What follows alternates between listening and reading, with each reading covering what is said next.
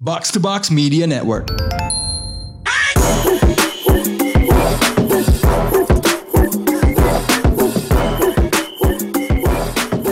What up, what up? You're now listening to the most valuable basketball podcast in Indonesia. Edisi pasca game 2 final, edisi weekend. Huh, Raditya Alif pemandu seperti biasa. Ini kalau gue lihat dari air muka yang datang ke podcast kali ini, Abi sama Gamal biasa aja, Tufel sama Mutia kayaknya girang banget.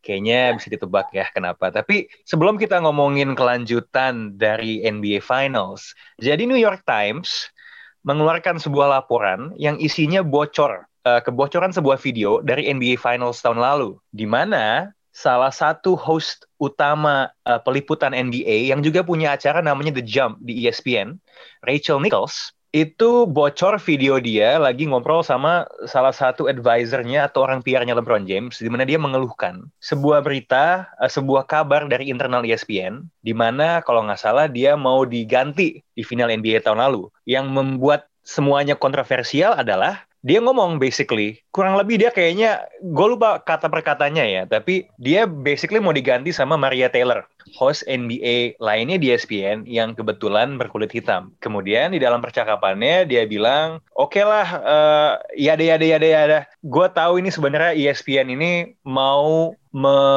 me memperbaiki citra bahwa mereka itu tidak diverse. Karena mereka dulu dibilangnya ESPN itu has a bad record against diversity.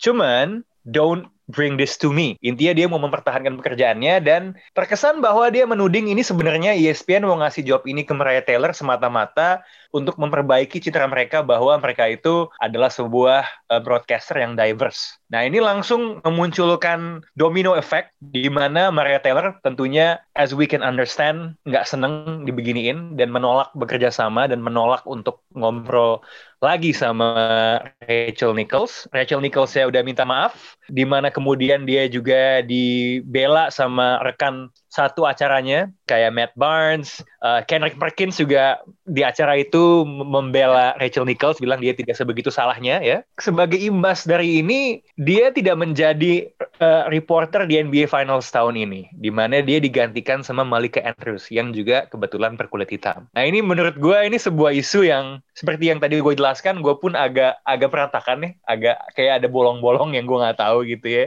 Dan gue rasa untuk membahas isu-isu yang melibatkan dua wanita ini, pertama harus dari perspektif perempuan. Maka Mutia, sebagai orang yang juga kebetulan bekerja di media, mm -hmm. ya, what is your take for the matter? Kayak sebenarnya dinamika apa yang lagi terjadi sih di sini?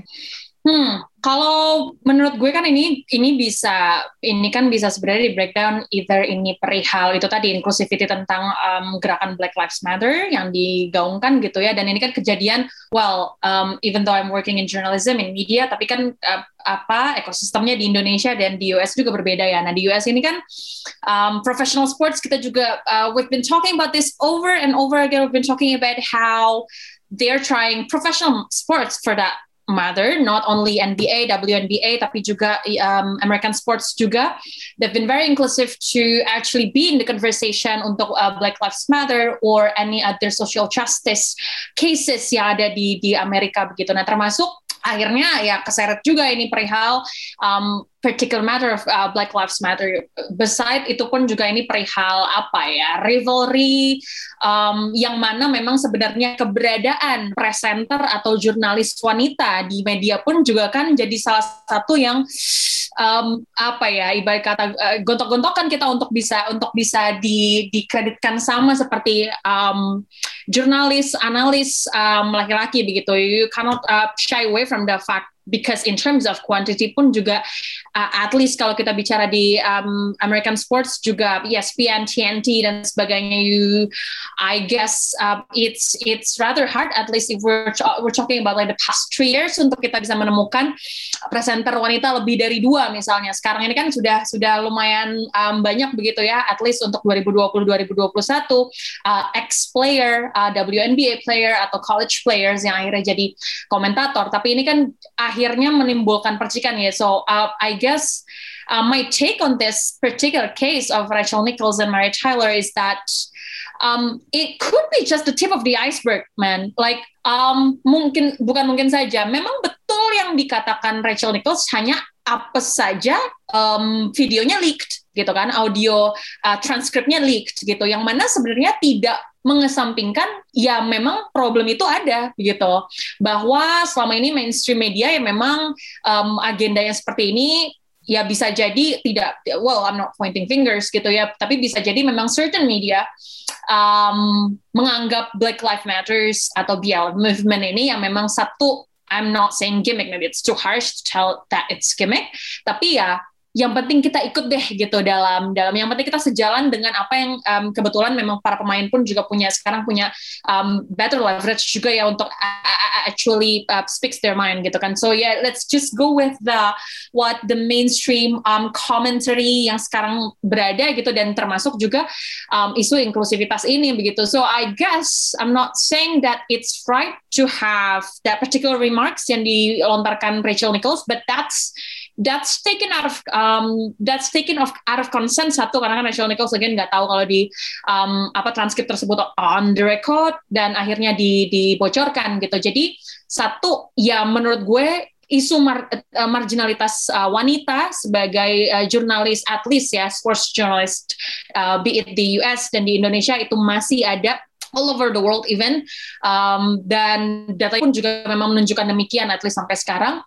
Um, dan dan juga ya itu ya uh, again uh, my my my point is my highlight is that um, this whole haze gitu ya tentang wah dibocorkan bahwa Rachel Nichols ABC di bubble ada kejadian ABC it's not it's not going to um, it's not going to have a loud enough message untuk bilang bahwa ya ini memang kejadian you cannot shy away from the fact dan the the fact that you you did nothing about it ini akhirnya Mario Tyler itu pun juga sampai saat ini yang gue tahu dia nggak akan full cover finals. Itu yang gue tahu sampai saat ini sampai detik ini sampai tadi I, I, at, at least hours ago gue baca berita dia nggak akan cover for um, untuk NBA finals gitu. That, that goes to show memang ya again apology message-nya juga cosmetic saat itu si Rachel Nichols. Dan yang kedua akhirnya um, promoting Maria Taylor untuk menggantikan posisinya Rachel Nichols dan Malika Andrews to um, sorry menggantikan posisinya sebagai sideline reporter ya itu sebagai ya um, damage control aja gitu dan itu memang kejadian menurut gue sih gitu.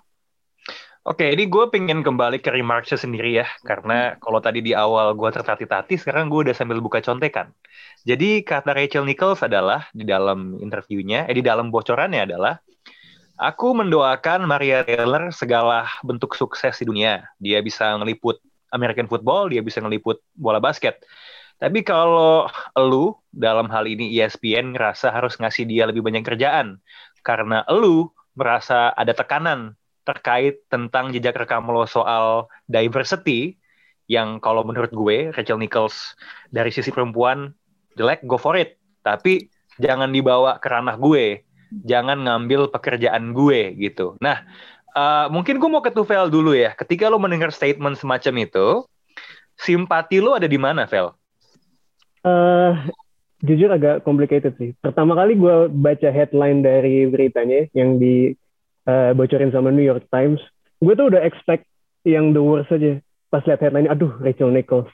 Terus dia bilang, aduh ini comments buat Maria Taylor. Gue udah langsung expect, anjir dia ngomong apa nih? Lagi diem-diem lagi gue udah takut dia ngomong n word aja men itu udah udah udah sangat sangat takut cuma begitu ngeliat bacanya begitu gue liat uh, baca beritanya ngeliat uh, kata-kata yang dia omongin yang lo bacain tadi kan?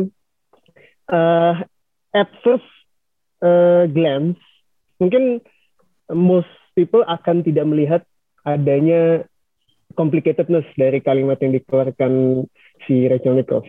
Cuma setelah gue baca berkali-kali dan um, melihat perspektif bagaimana apa berbagai macam orang mungkin ada beberapa beberapa layer di sini. Yang pertama itu conversationnya direkam tidak dalam tidak dengan konsennya Rachel Nichols itu yang pertama. Kemudian yang kedua dia itu ketangkap merekamnya itu lagi ngobrol sama advisernya advisernya LeBron kan? So basically dia lagi venting sama coworkernya dia lah istilahnya. Tentang office politics di tempat dia kerja gitu loh. Yang in in general itu adalah sebuah hal yang sangat natural kan? Bagi uh, pekerja-pekerja employee gitu. Gua pun ter, gua, gua pun juga sering banget uh, venting tentang pekerjaan gitu. Nah, cuma uh, complicatednya adalah itu tuh lu lagi ke gap nge-bitching about your uh, employer, tapi at the same time lu nge-disparage your coworker juga gitu loh, yang happen to be uh, in a minority gitu loh. Yang nah masalahnya adalah yang mungkin Maria Taylor take offense adalah kok lu nganggep gue dapet job ini cuma karena gue tokenism aja sih? Karena ESPN-nya tokenism aja. Maria Taylor tuh actually deserve this gitu loh. Uh, mungkin Maria Taylor bisa pikir kayak gitu. Dan kalau nggak salah selain Maria Taylor tuh ada juga satu staff yang staff production staffnya yang dipecat juga. Uh, she happen to be black juga. Dan ini kalau di Rachel Nichols sendiri it's unfortunate for her sih menurut gue ini dia sangat di posisi yang istilahnya apes. Dan isi hati dia tuh keluar segitu aja. Dan kalau lo direkam secara uh, tidak dalam konsen lo walaupun itu mungkin di beberapa negara bagian Amerika itu ilegal tapi sayangnya kan sudah keluar dan isi hati lo yang keluar gitu. Isi hati lo yang benar-benar unfiltered dan itu yang keluar. Dan selama ini kan kita ngeliat Rachel Nichols sebagai sosok yang sangat istilahnya ally lah kalau di media basket gitu. LeBron James tuh kalau mau interview sama dia. Pemain-pemain NBA yang high profile tuh kalau mau if they got something to say yang interview itu Rachel Nichols. Dan gue tuh juga sebelum ada kasus ini I was a fan of Rachel Nichols. Karena oh dia tuh untuk isu-isu yang kayak gini tuh he, she gets up to speed dan fansnya dia tuh oke okay lah gitu. Dan but seeing these comments uh, it's unfortunate for her. Tapi mungkin kayak yang kata Mutia bilang ini mungkin just the tip of the iceberg di mana sebenarnya intrik politik intrik di internal ESPN yang sebenarnya yang salah gitu loh. Yang selama ini mungkin praktek diversity-nya tidak tidak optimal lah e, bisa dibilang gitu. Jadi e, gitu sih kalau menurut gua. Oke, okay, uh, mau masih on the topic of Rachel Nichols, gue pengen ke Gamal ya sebagai our resident expert on Caucasian affairs ya. Um, apakah yang dikatakan Rachel Nichols ini memang memang emblematic of the way white people talk about black people behind closed doors, Gamal? Well, ya, gue ngelanjutin Tufel aja kali ya. Ini maksudnya bukan bukan mungkin suatu hal yang yang nggak nggak rumit, tapi ya kayak lo ngomongin coworker lo di water cooler gitu kan, di pantry, gosip-gosip gitu ya biasa kan. Maksudnya di kantor office politics lo gosip, oh si ini jadi uh, naik pangkat gara-gara dia anak bos gitu itu biasa kan. Tapi kan maksudnya di Amerika itu gak, gak segampang itu, nggak kayak kita di Indonesia gitu kan, yang mungkin uh, orang-orangnya nggak swok itu dan dan dan kita juga nggak ada kayak tokenism I guess di uh, perkantoran Indonesia gitu. Nggak ada yang lo oh nih orang ke oh kita kurang orang Padang nih jadi kita mesti orang Padang di kantor ini. Kan nggak ada kayak gitu-gitu kan. Tapi kan uh, di di Amerika lebih ketara dan orang-orang lebih lebih woke soal itu. Jadi gua rasa ya apes aja bener gitu. Uh, maksudnya ketika dia ngomongin harusnya dia nggak ngomongin itu, dia dia harusnya nggak ngomongin bawa-bawa ras gitu ya di mana di mana dia kalau ngomongin performance atau ngomongin ya masalah kantor. Uh, tapi ya unfortunately dia udah ngebawa udah udah kata-katanya udah keluar dan lebih apa lagi kata-katanya itu terekam gitu. Maksudnya kalau misalnya dia mau ngomongin secara lebih lebih aman kan dia ngomongin oh dia uh, apa namanya si Taylor kenapa sih dia dipilih? Dia kan biasa aja gitu. Dia nggak usah bawa-bawa ras juga gitu kan. Mungkin dia bisa nge-rephrase kalau misalnya dia bisa nge-rephrase uh, kata-katanya dengan lebih aman ya harusnya nggak bakal jadi seheboh ini. Tapi ya ya gue setuju sama tuh Vel yang fakta di sini adalah ESPN gitu kan. Karena ya kenapa bisa sampai kayak gini? Dan apa pun yang terjadi setelahnya Rachel Nichols dia apa namanya dia minta maaf. Dan setelah itu yang diangkat jadi reporter sideline di NBA Finals itu si siapa namanya? Mari uh, Malika Andrews. Malika Andrews. Oh, Malika Andrews ya sorry. Uh, itu juga kelihatannya jadi kayak ya ESPN trying to clean up the mess aja kan, bukannya emang bisa dilihat begitu gitu loh kalau menurut gue sih. Ya gue rasa sebenarnya memang yang kalau kita ngomongin siapa yang benar siapa yang salah ya, yang paling salah sih udah pasti ESPN karena menciptakan situasi ini in the first place ya. Cuman masih on the topic of Rachel Nichols, I still don't want to let her go. Abi, menurut lo ya, ketika dia bilang bahwa itu Maria Taylor ditunjuk pure karena tokenism ya, karena warna kulitnya ya, when she implied that ya. Do you think that was something that was said because she actually believed so or it was just because of the heat of the moment? Karena memang lagi sebel aja? I think it's it's it's kind of bit of both. Karena gue ngerti kalau dia frustrated uh, she built her mom uh, her career for this particular moment dan sampai sampai bisa to the top. Tapi ternyata uh, she had to be uh, sidetracked dan kawan-kawan dan masalahnya adalah tapi itu yang bermasalah di sekitar semua adalah there's always unconscious bias in us kan? Di mana Hmm. he doesn't he has, she doesn't think that uh, both uh, Maria Taylor and or Malik Andrews are qualified and deserve to be at that place tapi dia she played the race card first and I think that's just the unconscious bias di mana kalau lu dalam posisi yang tidak mengenakan you always um ya yeah, apa show those Hmm. bias dan menurutku itu yang yang harus ya emang as as a person I still also have those unconscious bias juga dan I think yeah that's that's why uh, we need train every day to actually be unbiased in every word every sentence that we say both in professional and personal um itu sih permasalahan both personal and per- professional. So yeah that's just a human problem.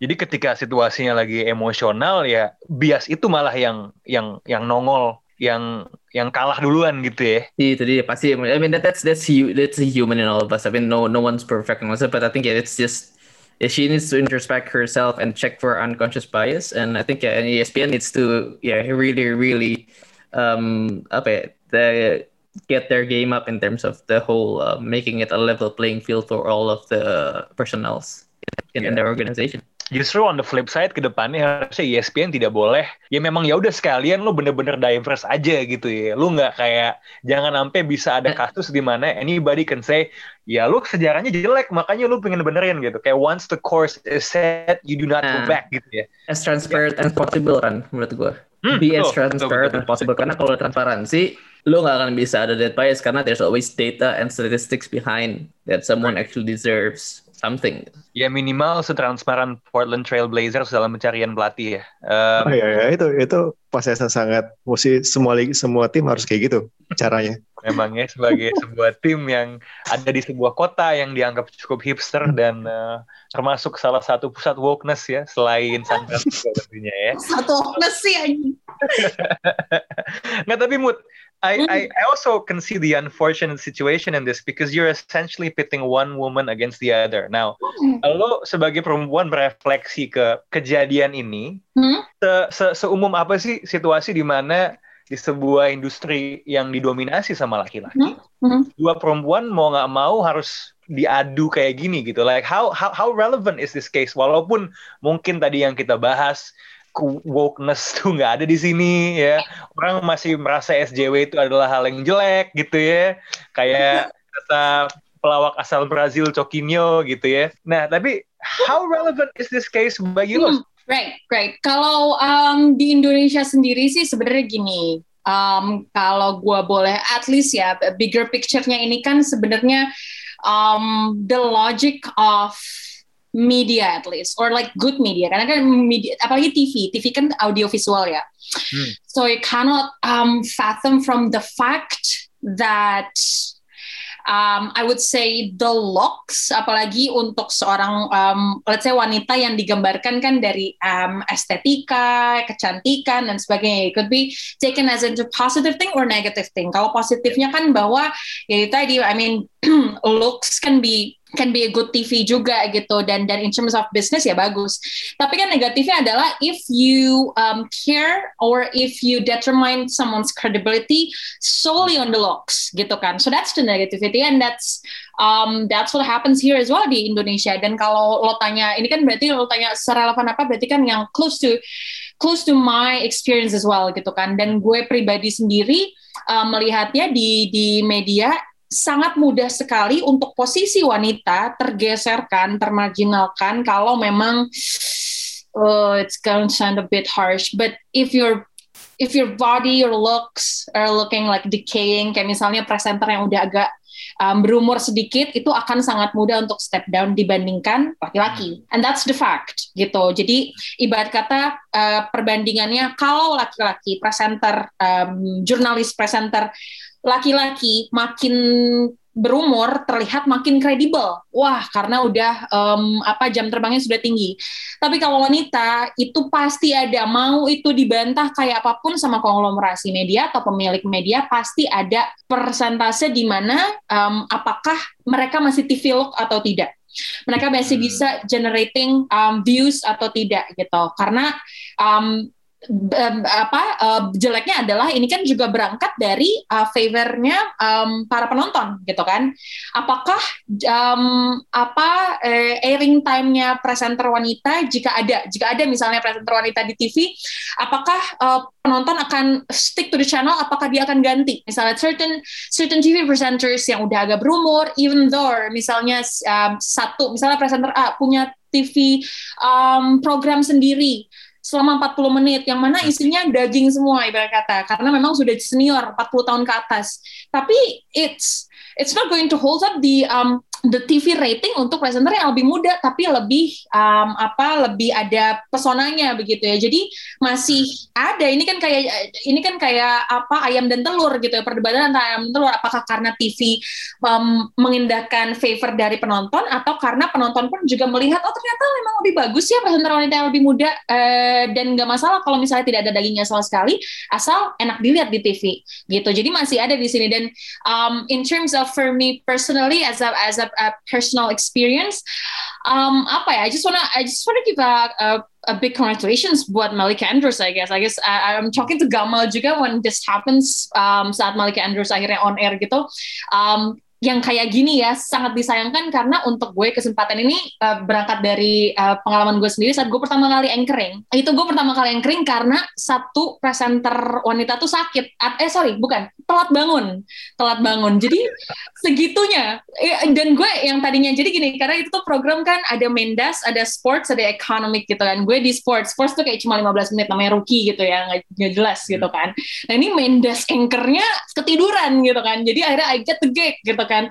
So it's just it's just I, I would say looking back it's kind of like a token of gratitude gitu ya. Alhamdulillah gue dapat kesempatan itu. Tapi in a way juga gila segontok-gontokan ini untuk presenter wanita untuk dapat airing time yang segitunya dibandingkan presenter laki yang segitu gampangnya gitu. Walaupun sebenarnya secara quantity ya sama banyaknya tapi presenter wanita tetap banyak layernya yang harus di take all the boxes. So that's kind of like unfortunate I guess. Ya itu kayak dua piranha dimasukin di dalam kolam yang sebenarnya ember ya mau nggak mau untuk apa untuk untuk untuk dapetin baitnya tuh sulit banget ya. Hmm. Um, tapi ada satu insight dari lo tadi yang bagi gue cukup menarik, yaitu hmm. soal dan ini sebenarnya kita masih berbicara soal tampilan ya, estetik gitu ya, ya. bahwa kalau di Indonesia laki-laki yang lebih tua itu masih lebih appealing daripada atau dianggap lebih kredibel daripada uh, perempuan yang lebih tua because you're implying bahwa om-om itu lebih kredibel daripada tante-tante gitu.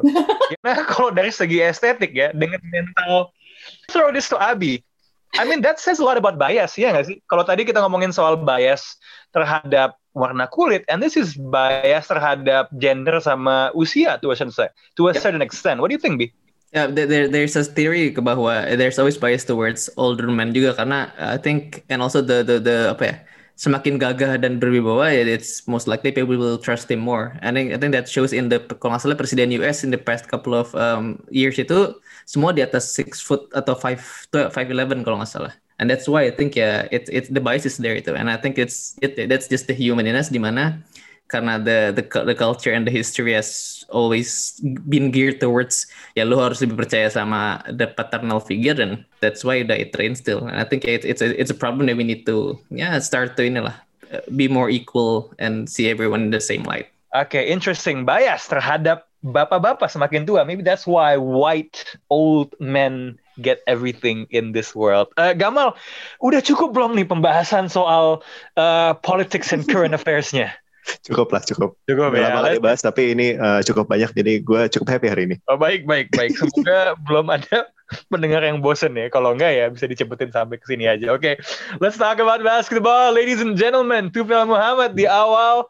Tadi gue udah bilang bahwa kayaknya muka lo sumringah walaupun lo masih lagi dipecut di hari Sabtu untuk bekerja hmm. sambil merekam siniar. So yes, Chris Paul two games away from the ring kalau lo boleh mengesampingkan rasa percaya diri lo untuk sesaat ya, karena kan lo kan gayanya kan selalu bravado, braggadocious ya, kayak teman gue si Pange itu ya.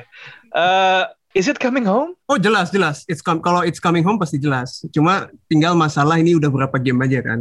Uh, kalau prediksi gue adalah Suns in six, cuma dari dua game pertama ini sebenarnya tanda-tanda menuju Suns in four sih. Cuma um, I'm of from my breaks karena I'm bad at jinxing, gue I'm bad I'm bad at predicting. Jadi untuk kali ini gue akan uh, tetap calm down aja dan melihat performa Phoenix di game 1 game 2 memang uh, relatif dominan, tapi mungkin masih ada beberapa faktor uh, yang bisa menurunkan performa itu sedikit. Jadi I'm still cautious about this. Najis merendah buat meninggi jelek lu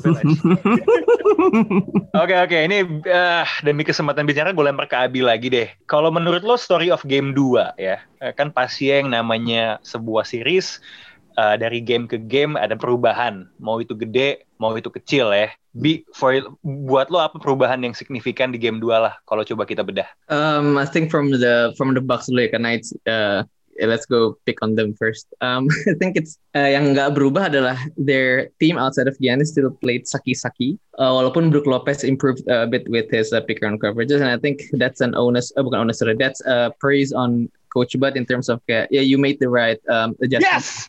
In, in terms of kayak eh, dropping a bit and then trapping sometimes and then playing Giannis more at the five. Benar. Uh, mixing and matching. Tapi in the end, when you have the point guard maestro at the other side of the court di sisi lapangan susah apa executingnya it's gonna be different uh, it's just I don't know people's gonna people are gonna shit on Drew and K-Mid if they keep playing like this and gue gak nyalahin mereka karena kalau dilihat ya um, starting point guard eh starting backcourtnya Phoenix itu udah eclipsed uh, Clay and Steph for the record for the most points scored in the first two games. Wow. Uh, nah sedang at the other side K-Mid uh, di dalam dua game ini minus 26, Jero Holiday minus 19 when they're on the court. And yeah, it's it's just different level of execution sih menurut gue dan I think uh, ya Mas Didik juga udah waktu itu sempat uh, point out bahwa these two offensive ball handlers yaitu adalah Chris Paul dan Devin Booker is just too too good. So basically even though Bud has made the right changes, it comes down to on-court execution. Then both the guards, the wings, and the bigs of Phoenix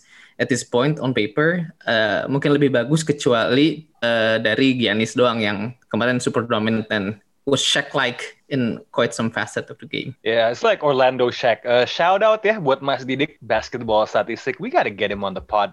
Mungkin kalau nggak di box out karena suka ngomongin angka bisa nongol di box score atau di ATTL dulu kali ya.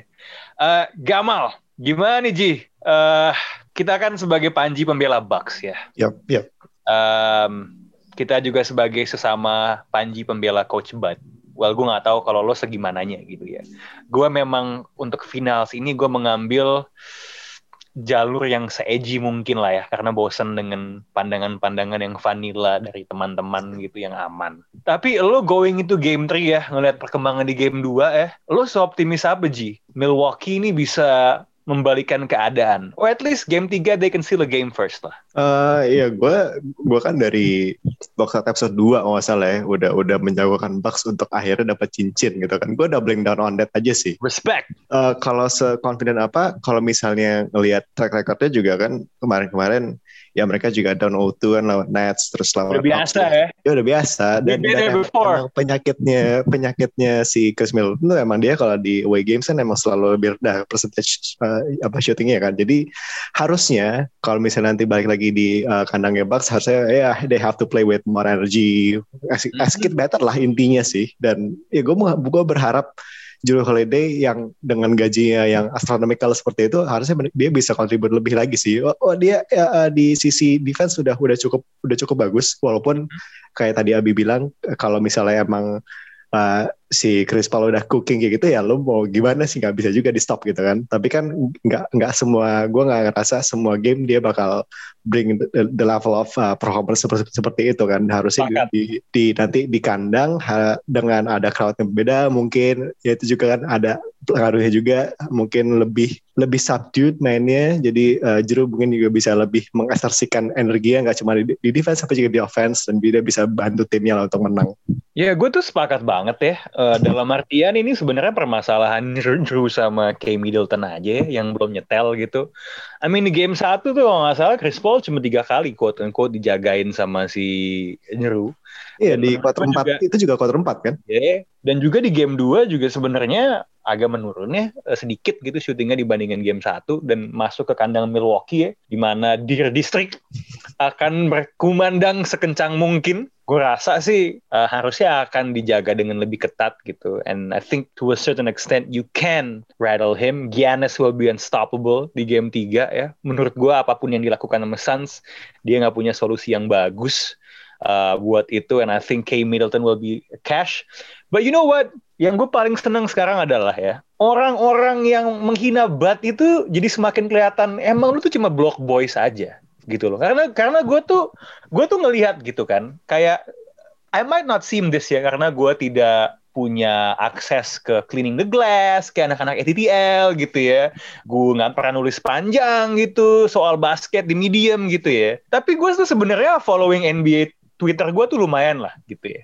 Dalam artian dalam artian gitu gue tuh follow Caitlin Cooper, Modakil, Jones gitu loh. Seperlunya aja gitu cuman gue yang masturbasi di Twitter oh ya yeah, yeah, tiap tiga detik gitu uh, update gitu menjaga persona aja gitu sebenarnya gitu. Dan gue menemukan sebuah kesamaan. Semua orang yang pendapatnya soal basket ini gue anggap lebih tinggi daripada Steve Smith sama Max Kellerman ya. Ini tuh pada bilang sebenarnya Batu emang nggak salah apa-apa. Dia udah ngelakuin adjustment macem-macem. Matt Moore tuh bilang begitu. Gitu. Setuju, setuju, setuju. Gitu. Slander, the has to stop sih. Itu kayak kalau lu masih nyalahin coach Bud sekarang gitu ya kayak dude ny ny kayak nyari topik banter aja tapi iya gitu kayak, loh kayak kayak flashball gitu loh lu nyari nyari topik banter yang yang nggak nggak kualitas men fair, fair. Ya apa bi Kalau I mean so, so- sorry um, mau masih debat uh, I think people mungkin the- slander him for the tactics mungkin harus geser tapi kalau gue ngeliat ya ini mungkin selagi ngomongin coach what about the motivational skills do we see Oh. bahwa dia memiliki kekurangan di situ atau karena kalau kalau Monty kan I mean like the way he talk to DeAndre Ayton yang kayak wah gue aja nonton di rumah sampai kayak pengen langsung Oh, dia main punya mojo gitu ya ada ada ada swagnya gitu Iya dia terus kayak kan. but the, the, kayak gue gak tau apakah Bud ngelakuin itu tapi kayak he yeah I don't know that maybe maybe that's where he needs to improve mungkin Iya, Bi. Lo lagi nyari ini ya, kayak semacam chink in my armor gitu ya? enggak enggak enggak, enggak. Gitu ya? gue cuma mau, mau mau praising Monty Ya iya, maksud gue kan sebenarnya kedua hal itu bisa koeksis. Dalam Iya, artian emang Monty Williams adalah pelatih yang luar biasa gitu. This is not a debate about who's the better coach gitu. Um, gue nggak akan bilang siapa yang gue anggap sebagai better coach sekarang. Jadi lo bisa menebak aja sebenarnya jawaban gue apa gitu ya.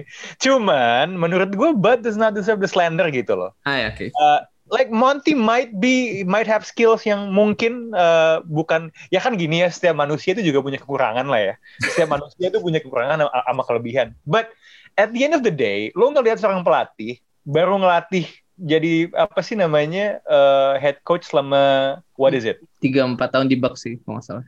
Eight Right. years total this is this is his third year his Hmm. his third season in the Milwaukee Bucks. Dan di musim pertamanya conference finals musim kedua conference finals musim ketiga NBA finals. Yeah. Say what you want to say about his adjustments or lack of it and tactics ya tapi nggak banyak loh pelatih dengan resume seperti itu apalagi setelah baru uh, ngelatih selama jadi head coach semenjak 2013 so that means that's like eight seasons gitu. And he did well in Atlanta juga sih benar ya? Right. Are we are we gonna say that seandainya Doc Rivers nggak punya gelar juara deh?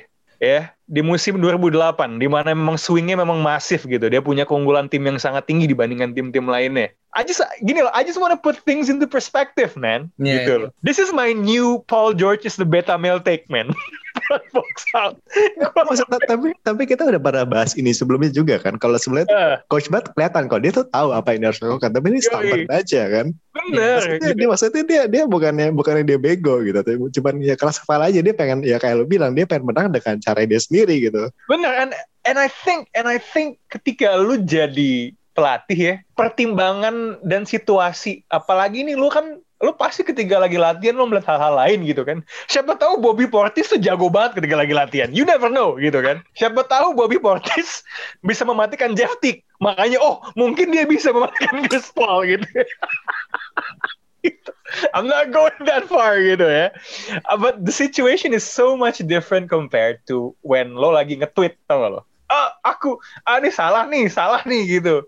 It's a 48 minute game gitu loh. So anyway, gua walaupun 2-0, gua tetap ngelihat sang situasinya ini masih bisa lah. Bucks tuh masih bisa gitu. Um, and I'm still pretty confident in it. Tufel, destroy my confidence. Eh, sekarang gini di Bucks sampai game game 2 itu belum punya answer di mana how you slow down, at least slow down, at least slow down Devin Booker dan Chris Paul. Ini nggak cuma satu pemain, tapi ada dua pemain yang excel in pick and roll. Dua-duanya bisa play make, bisa drive and kick, bisa nge-isolate lawan bigs yang either lo switch, drop, level, hedge, trap, bla bla bla. Semua di, diratain sama dia. Dan ditambah juga role player, role player, role player di Suns itu nggak cuma pinter, tapi lagi wangi juga gitu. Apakah itu efek home field advantage? Ya kita akan lihat di game 3 nanti gitu. Jadi uh, sebenarnya uh, resep-resep di mana tim ini mendominasi tim lainnya itu udah ada di Phoenix Suns gitu loh. Ada dua dua pemain yang udah nggak bisa di stop. Kalau mau stop dua ini, lo down. sacrifice, you sacrifice the inside yang di mana ada masih ada DeAndre Ayton di situ. Uh, Dan dan role playersnya juga bukan role players kaleng-kaleng dan mereka deep juga. Ada they go eight, eight deep dan mungkin kalau karena ada Tory Craig cedera di game 2 kemarin mungkin akan akan berkurang satu. Mungkin kita akan lihat lebih banyak Abdel Nader mungkin di game 3 nanti. We'll see. you, you, you, you're gonna get seven deep now, seven against six. Yes, yes. Tuh, Tory Craig udah diseruduk merusa kemarin ya. Tapi gini, satu hal yang juga pengen gue catat ya. Karena lu kayaknya pede banget ya dengan kewangian Phoenix Suns. Gue juga nggak tahu kenapa lu sepede ini ya. Eh, iya bener, wah 20 from 40 itu datanya ATTL kan. Um, berapa tuh? 10 from 17 from corner threes gitu. Apa iya itu akan menjadi the norm? I also wanna, ini pengen gue catat berapa banyak three pointnya Devin Booker kemarin masuk with a hand in his face. Iya, banyak. All of those three pointers were contested. Apa iya itu akan masuk sewangi itu di Milwaukee? Gua sih nggak seyakin itu. Iya iya iya. In the end of the day itu ya ini uh, hot hand fallacy gitu. Ini kan suatu, suatu Hmm. yang udah dibahas teori ekonomi tahun berapa gitu kan yang Ah, yang kalau lu ngelihat semua main lagi hot dia bakal dia bakal dia bakal hot terus tapi kan nggak gitu tetap 50-50 untuk dia untuk dia apa uh, shootingnya masuk atau enggak gitu nggak nggak nggak 60% juga nggak 70% gitu gara-gara dia lagi hot nggak nggak I, I I find it how interesting in this debate ya. Betapa pendukungnya Phoenix Suns itu begitu chill dan betapa panasnya pendukung Milwaukee Bucks ya. Agak agak merasa kayak kayak gitu sih? Dari tadi kayaknya gue liat lagi ngipas-ngipas di kamera ya. emang emang lagi panas sih di rumah gue sekarang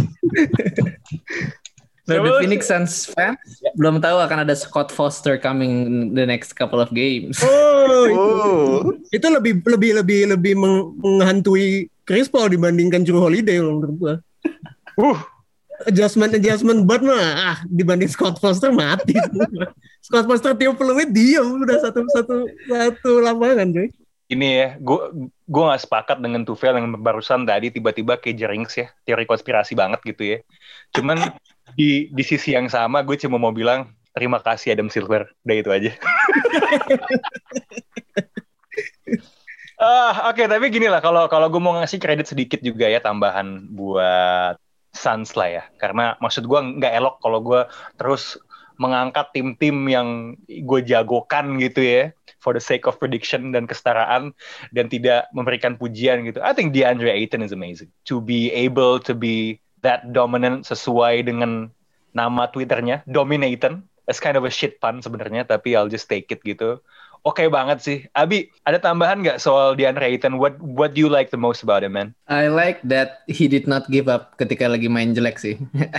Basically uh, salah satu taking apa good take- talking points yang gue dapat adalah ya even though he doesn't make those kind of shots yang dia udah uh, masukin waktu game satu kan banyak banget alley atau uh, under yang uh, nggak masuk karena defense paintnya Bucks yang really good kemarin. Tapi ya he he did he did his, his job on the defensive end. That's number one. Um, and number two adalah he re- he rebound he kept uh, making the passes kept uh, setting hard screens yang akhirnya membuat bola bergulir dan menemukan open player in the corner. And I think yeah that's that's what I like about him sih. Nggak nggak nggak berhenti ketika dia lagi he's having a bad game. That's a good uh, quality. It comes down juga menurut gua ke salah satu yang dibilang sama Coach Monty di huddle itu ya. Hmm. yang kayaknya akan menjadi reference buat sequelnya Coach Carter. Um, di mana dia bilang bahwa dominate with force, if not with stats with force. I thought that was styling gitu. Gue percaya kok Coach Bud kayak gitu, cuman nggak nggak rekam kamera aja sebenarnya. you imagine om-om kulit putih? enggak, enggak. ada ada satu ada satu video kan yang eh, Mike eh, bukan bukan Mike up di sideline kan tapi di di locker room kan yang dia bilang eh, let's play with energy let's play random apa gitu ya Ya. emang emang nggak ini aja sih suaranya dia tuh sebagai Om Putih kurang menjual aja dibanding Coach Monty yang Can you di- gitu can you can you see that the irony in that? It's like let's play with energy, but lu ngomongnya nggak pakai Iya, iya, energy. iya, kayak gitu kayak gitu makanya nggak kayak nggak kayak Ted Lasso gitu misalnya lu nonton Ted Lasso kan dia iya kan dia ngomongnya dengan eh, aksen cowboy gitu tapi tapi tapi kena gitu kan message-nya ini ini enggak gitu kayak datar aja Oh ya berarti kalau kayak gitu kan solusinya cukup cukup mudah ya buat coach Bud biar bisa dia tinggal langganan App- Apple TV aja gitu kan. ah cuman gini ya ini ini gue menemukan sebuah anekdot lucu mungkin lo juga ada yang sadar ya ketika gue lagi baca-baca nyari artikel gitu ya tentang Monty tentang Bud ya. So apparently eh setelah eh di I think gue lupa ya secara timeline apakah dia lagi di OKC atau pas lagi jadi salah satu member front office Spurs. Sebelum Bud yang dipilih, he was actually one of the uh, interview candidates buat Bucks, Monty Williams. Sebelum dia akhirnya memutuskan untuk bergabung jadi asistennya Brad Brown di Philadelphia Sixers. To fail, to close this off lah ya. Lo gue kasih privilege lah. Kalau misalnya Monty Williams pelatih Bucks, Bucks juara nggak? Atau sudah jadi juara? Enggak, enggak. Karena lawannya masih Chris Paul, man. Chris Paul. Oh! Ini, ini sebenarnya kan ini yang lo bilang tadi kan sebenarnya. It's not about the coach di di di di series ini gitu. Ini basically sudah uh, secara match up satu tim sudah sudah punya counter atas semua counter yang punya tim lain. Udah sebenarnya it comes down to that sesimpel itu. Gue udah nggak melihat apa yang bisa dilakukan lagi. Even Greg Popovich mau ngapain lagi kalau punya tim kayak Bucks dan mau nge-stop dua pemain itu, gue nggak bisa ngelihat ada plan seradikal apa yang bisa dikeluarkan gitu. They just gotta defend better. It's as simple as that kalau bagi gue. I don't Hmm. think this is a chess match anymore gitu loh. Hmm. Which is what I am betting will happen gitu. Karena sebaliknya juga what can the Suns do to, to stop Giannis anyway kan? Iya nggak sih? Gitu. Ya, ya gitulah. what he scored 40 on you? He's on, you can't say yeah yeah yeah. What are you talking about? What you can say adalah he scored 40 but our team still won. Right? Ya, ya, ya kan kan ibaratnya you let the man eat but you don't let his friends eat gitu. Yeah, well, I don't think it was a matter of teman-teman yang nggak dibiarkan makan. They just chose to play with their food aja kemarin di game 2. Loh, itu kan by design, by design, By by design. design Phoenix Suns itu. Get out, get out. Tapi gini deh, gini deh, gini, gini, gini ya. Ini karena lo udah mention juga ya. Menurut lo kalau seandainya karena lo emang kayaknya aduh mesti matchup banget taktik-taktik yang block boy gitu. kan. Nah anyway. kalau seandainya Dante DiVincenzo ada, secara matchup ini perubahannya signifikan atau enggak? Ah, sama aja, Pak. Sama, Yes. sama aja, Pak. Sama aja nggak ngaruh, nggak ngaruh. Oh gitu. Iya, Emang I, I get this fail. I think I I understand maksudnya it's really advantageous for you. Udah unggul 2-0 in this persona. I got the high ground, man. I got the high Iya ground. iya iya iya. Ini ini situasinya memang ya eh, kayak Anakin Skywalker lagi ngomong sama Obi-Wan ya. Tuh Ya, terakhir, tapi terakhir. tapi tapi dulu juga ada kan tim yang sorry, udah dua kosong unggul terus akhirnya di di balap kan Apa? Hmm. iya kan di, di finals dulu Iya, iya. Terakhir, terakhir gue Oh, I punya, one ya. terakhir gue punya high ground di playoffs musim ini, Dallas leading 2-0. man. Terus gue bilang, oh ini pemain Clippers, Yukaku, oh ini Wagyu, segala macam di balap 4-2. man. Ya udah ya udah ya udah gini aja gini aja gini aja to settle this fail. Is a sweep on the table. It's on the fucking table, man. Oh! Congrats, Milwaukee Bucks. Oke, kita lihat apakah di segmen 2 kepercayaan diri to fail masih setinggi ini ketika lagi ngomongin isu sejarah. Welcome back to Box Out segmen 2 sekarang. Tadi kayaknya tadi tuh lumayan lumayan WWE sih gue bilang ya. Lumayan lumayan hype lah ya. Eh ini kurang ada yang bawa kursi aja tadi eh ini men lo lo kalau ngomongin soal kursi lo ini kan kan kan Giannis tuh main lagi ya. Lo sempat lihat nggak sih ada yang ini salah satu adegan di WWE yang selalu bikin gue ketawa. Ada yang nempelin muka Giannis ke adegan salah satu pegulat WWE yang lagi di, yang lagi di kursi roda tau gak sih? Undertaker, Undertaker masalah. Adegan ya, iya. Yang pas dia buka kursi roda ternyata kakinya baik-baik aja. Yang pakai yang awalnya ditutup anduk kan. Pas dibuka anduknya. Iya, oh, gue tau, gue give it tau, gue gak tau itu di Cuma ditaruh di muka Giannis. Ah, oke. Nah, sebenarnya gini ya, eh, podcast ini sebenarnya cukup terbuka ke semua saran sama input gitu ya. Eh, hot take, counter argumen gitu. Yang penting sih lo nggak so asik aja gitu. Nggak. Betul itu itu penting itu penting. Nggak nggak nggak so asik dan apa ya istilahnya um, always trying to Eh, elitis elitis mungkin bahasa elitis. so pinter dan eh, dan pansos lah gitu. Gue gue tuh senangnya dengan ppkm ya. Gue tuh interaksi sosial gue sama makhluk-makhluk yang pansos tuh berkurang sebenarnya. Walaupun terkadang di sosial media tuh masih ada. Nah, em, gu- gue tuh seneng banget ya kayak kemarin tuh ada orang kayak ngasih input nih buat box out. Em, dan cara dia ngasih input tuh dia bikin Google Docs. Kayak dia bikin dua halaman laporan ya. Udah kayak orang nge-scout podcast kita gitu. Dan dia bilang, gue tuh begini-begini akan lebih baik kalau bla bla bla. And you know what? I felt like that was uh, I felt gratitude that someone would actually do that gitu loh buat podcast ini gitu. Um, dan terkadang kalau ada kritik bahkan yang gue nggak setuju kan maksudnya kan dalam artian ya kita yang bikin podcast kan nggak nggak mungkin setuju sama siapa kritik yang masuk. Tapi kalau disampaikan dengan cara yang asik gitu dengan cara yang emang semangatnya adalah eh menurut gue akan lebih bagus kalau begini eh, menurut gue ini kurang gitu. Yang nggak apa-apa gitu loh I'm all ears. Nah salah satu input yang diberikan oleh Tegar Kurnia Fajar adalah gini kayaknya box out tuh keseringan ngomongin hal-hal terkini terkadang bagus juga buat ngomongin hal-hal yang udah lewat ya, eh, yang timeless gitu. Dan gue sepakat gitu, maksudnya dalam artian, iya bagus juga sih kalau kita bisa ngomongin yang lama-lama gitu kan, karena selalu ada bahan untuk jadi gorengan gitu. Nah, kebetulan to Tegar's point, ini tuh di minggu ini ternyata perayaan 11 tahun The Decision. The Decision seperti yang kita ketahui adalah momen ketika LeBron James pertama kali memasuki free agency setelah masuk NBA bersama Cleveland.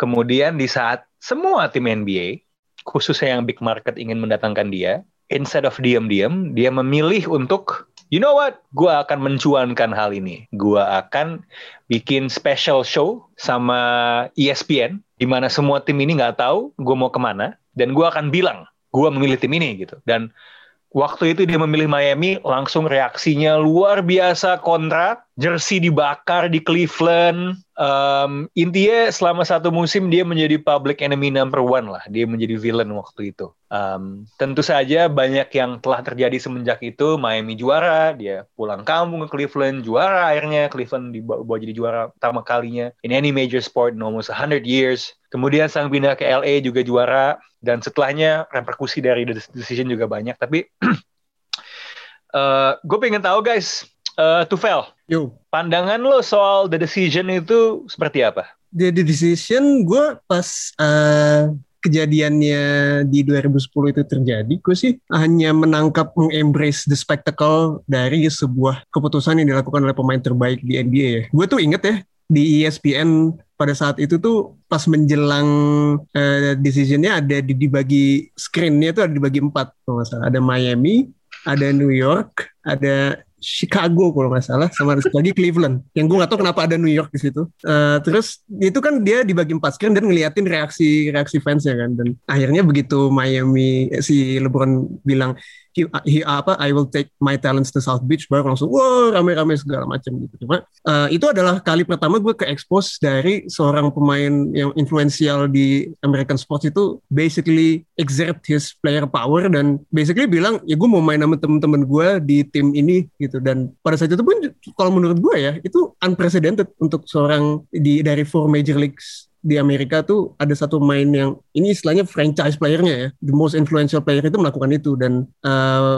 itu pertama kali gue melihat itu dan tentunya gue I embrace the spectacle nah. dan gue tuh sebenarnya tidak tidak kontra-kontra banget dengan keputusan itu. Yang gue sayangkan adalah justru selebrasi setelahnya.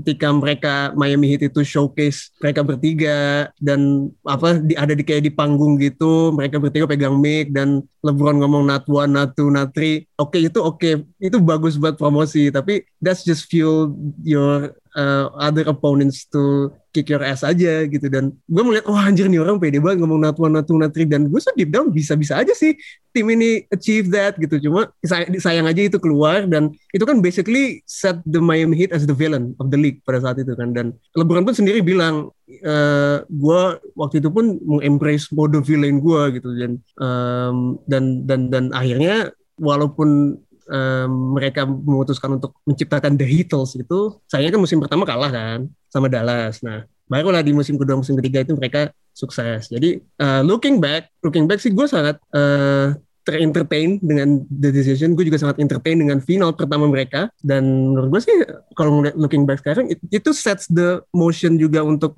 bagaimana pemain-pemain lain seperti KD, seperti uh, siapa yang tim apa mungkin James Harden ke Nets itu mereka udah ada blueprint ya, udah ada presidennya. Oh ini si LeBron aja dulu pemain terbaik di NBA melakukan ini, berarti it's okay to to to actually jump ship untuk to make a super team gitu loh. Itu menurut gue historic lumayan historik sih di sejarah NBA. Lo tau gak sih Vel ketika itu kejadian ya actually di NBA Finals 2011 Mhm. itu gue sangat mendukung Dallas loh. Oh iya, pasti semua pak itu kayaknya. Kayak mostly tuh itu. Yeah man, I mean um, sekarang sih obviously I've made peace with it dan gue gua jujur melihat lebih banyak hal yang terjadi yang maybe wouldn't happen kalau itu nggak kejadian dulu. So I can appreciate it and the fact bahwa pada akhirnya dia kembali ke Cleveland juga lumayan Yep. uh, narasinya berubah gitu ya. Tapi jujur ketika itu gue kejadian gue yang kayak apaan sih LeBron gitu loh. Jujur loh. jujur gue. Maksud gue kayak mungkin karena satu gue nggak ngefollow NBA sebegitunya ya. I, I gotta say that 2000s apalagi setelah Malice in the Palace tuh gue nggak terlalu nonton NBA gitu kan. And uh, I was probably also victim of the comparisons with Michael Jordan without full information on how perjalanan ke karir kedua pemain ini yang akan selalu dibandingkan berbeda dan zaman di mana mereka hidup juga berbeda gitu. So honestly me I, I was like apaan sih orang? I was entertained dan tim gue juga obviously nggak terimpact sama sekali gitu. Cuman gue juga kayak apaan sih gitu loh kayak maksud gue memang image yang muncul adalah dia men- menggabungkan kekuatan gitu loh. Seseorang yang dianugerahi bakat basket tanpa tanding dari langit gitu memilih untuk ah biar gue bisa menang nih gue harus bergabung dengan yang lain gitu loh. At that moment it felt like he lessened himself by doing that gitu. And that I think sebenarnya adalah I mean you could argue that to a certain extent but I don't look back at it dengan apa ya with any animosity at all gitu karena pada akhirnya tim Cleveland yang dia punya sampai tahap itu emang lo bisa inget satu pun pemain pendukungnya gak sih? Ube Gibson, wih. Right? Big Z bro, Big Z. ya oke ya, mungkin karena gue gue ngobrol sama lo lo pada inget gitu ya cuman kalau lo tanya rakyat gitu kan kayak lo tahu Zaid Runas Igau Rakyat perlu Hughes tahu. kan. Rakyat perlu tahu Sasha Pavlovic, man. Perlu Oh tahu. iya, Alexander Pavlovic. Mushit, eh bukan, itu, itu Sasha deh. Anderson Varejao Ya. Sama right si, siapa tuh namanya yang ada jenggotnya di belakang di tengkok tuh. Drew Oh, Gooden. Drew Gooden. Drew Gooden, Drew Gooden, maksud gue kayak kayak ka- kartunya kan sangat berbeda ya dengan dengan Scottie Pippen, dengan Dennis Rodman, dengan lo bisa punya Ron Harper jadi point guard lo gitu, bahkan jadi six man tuh beda banget man gitu. Um, tapi gue juga ngerasa mungkin juga pada waktu itu, I don't know ya, was it ethical or not to keep all of these clubs in in the dark terus lo ngumumin di publik? Ada ada ada dimensi itu juga gitu. Um, kalau menurut lo gimana ya, Ji? Uh, what was your psyche waktu itu ketika menyaksikan the decision? Jujur waktu itu gue ini tahun 2011 waktu itu sosmed internet belum se sekarang ini kan maksudnya smartphone juga belum kayak sekarang Masih Dulu main pun- Facebook gitu? Iya main, masih main Facebook dan bukan kayak yang lu buka Twitter 24/7 kayak oh scrolling scrolling enggak kan kayak eh, occasionally lu buka nggak yang belum update kayak sekarang gitu ketika ada sesuatu yang baru oh ada Woj ada Shams gitu kan belum belum- belum se, secepat sekarang gitu kan berita-berita dan dulu pun gue juga ketika NBA selesai masuk uh, off season ya udah kayak tontonan gue abis gue nggak mengikuti off season segitunya. Waktu itu gue bahkan kayaknya lagi liburan sama keluarga gue dan gue nggak ngecek HP selama dua hari kalau nggak salah. Hmm. jadi ketika gue cek bahkan setelah udah sehari setelahnya ketika udah ketika si uh, Chris Bosh di trade ke Miami juga gitu. Terus oh Chris Bosh ke Miami terus gue baca-baca oh ternyata LeBron kemarinnya udah bikin making the decision malah. Malah itu gue baru tahu setelah itu setelah udah jadi uh, big three-nya itu. Terus ketika gue lihat videonya kayak ya gue sama kayak lo nih apaan sih ini orang? Kenapa kenapa diva banget sih kalau itu? Gue gue ngeliatnya kayak gitu. Kenapa kenapa lo mesti pakai jalan ini gitu? Karena ya gue belum paham tentang kayak player player power kayak gimana caranya lo bisa bikin ya apa namanya narasi tentang lo gimana itu bisa mengimpact ke pendapatan lo segala macam. Gue cuma lihat ini cuma orang nyari sensasi aja gitu. Dan dan ya in a way agak-agak ya apa namanya lo bikin big three sama teman-teman lo yang masih di uh, di prime semuanya bukan kayak di Celtics kan itu kan udah udah mulai masuki pas di prime juga kan kayak ya udah lu edging stars terus yaudahlah kita team up deh coba one one last shot mungkin kita bisa dapat uh, championship. Kalau di sini kan lu emang kayak ada uh, intensi untuk bikin dinasti gitu di situ. Jadi gue ngerasa kayak nggak seru aja gitu dengan dia bikin kayak gitu. Tapi uh, ya gue juga tahun 2011 juga kayaknya semua orang pasti punya apa soft spot buat uh, underdog story kan. Gue juga belain Dallas Bucks itu tapi ketika dia menang di tahun setelah uh, ketika waktu lawan Spurs ya waktu lawan Thunder kan bisa dibilang oke okay lah KD dan kawan-kawan masih agak hijau gitu kan ketika lawan Spurs itu gue merasa dia udah cukup redeem himself sih. Maksudnya dengan performance yang dia angkat waktu itu gue ingat waktu itu gue lagi uh, sekolah lagi di luar dan itu gue nonton subuh subuh kayak kayak bener-bener nggak berasa subuh gitu. Gue bangun ngantuk-ngantuk tapi langsung bangun gitu. Gue ngelihat ngelihat performance LeBron waktu itu bener-bener bener gila gitu. Maksudnya lu main dengan ya emang lu butuh gitu. Apa namanya? Maksudnya lu dengan uh, cast, uh, supporting cast yang udah hebat tapi lu juga mengangkat diri lo menjadi pemain yang terbaik di antara uh, supporting cast lo yang juga udah bagus. Jadi ya ya nggak apa-apa sih gue akhirnya. Karena kan in the of the day kita kita sebagai sportsman pengen ngelihat greatness kan ujung-ujungnya Hmm. Dan they put on a very fucking great show waktu itu. Jadi ya gue oke-oke aja sih. Dan ketika dia mereka kalah, kan kalah juga sama tim yang ya udah bubar kan. Maksud maksudnya ketika akhirnya uh, itu bubar, terus akhirnya uh, ada dinasti baru di apa namanya Golden State Warriors. LeBron kalah sama mereka ya mereka kalah sama LeBron kalah sama tim yang emang bi bisa bikin a better show lagi dibanding dibanding uh, Heatles itu. Jadi gue sebagai NBA fans, sebagai uh, sports enjoyer, gue senang-senang aja sih. Gue tuh ngerasa tuh sebenarnya pada akhirnya dosa dia itu karena I think in, in American sports, people want to see bener yang lo bilang greatness, but also a certain level of effort to achieve that greatness.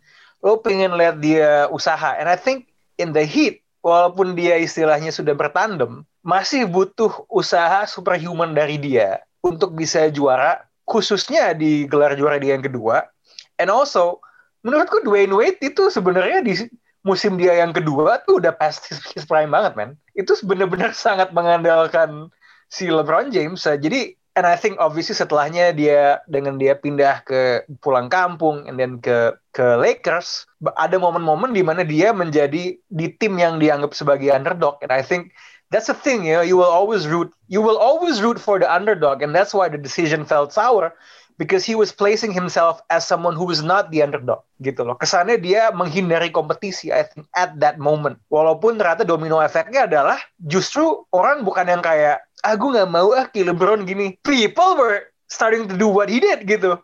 So if anything justru pada akhirnya ada decision meningkatkan level kompetisi overall because when someone does that, when he does that, yang lainnya tidak merasa oh dia bisa pindah-pindah gitu karena dia LeBron Enggak. Oh, karena dia bisa kayak gini, dia adalah suri tauladan kami. Kami akan mengikuti apa yang dia lakukan dengan melakukan mini-mini decision lainnya gitu.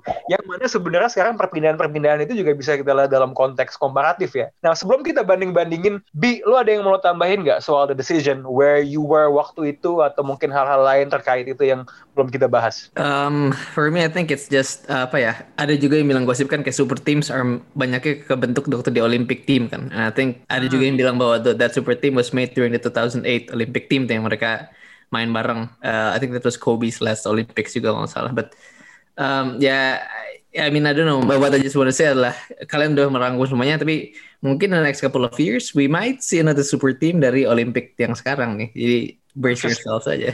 Yeah. I'm actually surprised ya roster Olympic tahun ini tuh lebih kuat daripada yang gue kira. I think it's actually stronger than the one in 2016. Gue agak kaget melihat KD mau nongol lagi sebenarnya. Uh, dan menurut gue it would have been an afterthought kalau misalnya Steph Curry yang Steph Curry itu belum pernah nongol di Olimpiade ya, surprisingly loh. Right? Dia belum tuh kayaknya tuh, uh, uh, sepengetahuan gue. Uh, actually, to your point, that was Kobe's second to last Olympics. Dia masih nongol di 2012. Masih nongol ya, oke. Okay, yeah, if, uh, memory, if, if, if memory serves me right gitu ya. Karena gue inget dia tuh sangat suka ke Olimpiade buat nonton olahraga lain kan.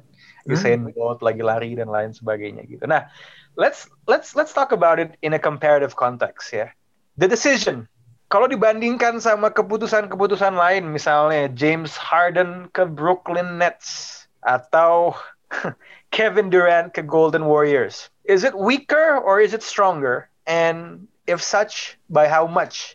Tufel, gue justru sangat kontras ya kalau di kom di compare sama KD ke Warriors. Nah, begitu KD ke Warriors, itu yang gue yang gue rasain tuh begitu anjing nih orang uh, istilahnya beach move banget lu lu literally nggak bisa ngalahin tim ini dan tim yang lu, lo kalah lu dikalahkan dengan tim ini tuh timnya masih full nih masih ada Draymond, Steph dan Clay dan lu basically gabung ke mereka gitu itu menurut gue sangat gue gak suka banget dengan movie itu pada saat itu gitu loh. Iya sih emang ada yang bilang iya dia kan bebas mau milih ini kan kerja dia bebas milih mau kerja di mana. Kalau dia milih ke tempat kerja yang bikin kerjaan dia lebih enteng ya kenapa enggak? Ya iya benar itu dan bukan bukan poin yang salah juga tapi gue sebagai fans ya beda narasinya antara ketika LeBron pindah di decision dengan dengan dengan KD pas dia pindah ke Golden State gitu. Narasinya heavily slanted against si KD banget banget. Karena uh, fakta dia udah dikalahkan di di playoff sebelumnya dan juga fakta bahwa dia bergabung ke tim yang sudah jadi udah jadi yang memang uh, dynasty in the making dan dia bergabung di situ.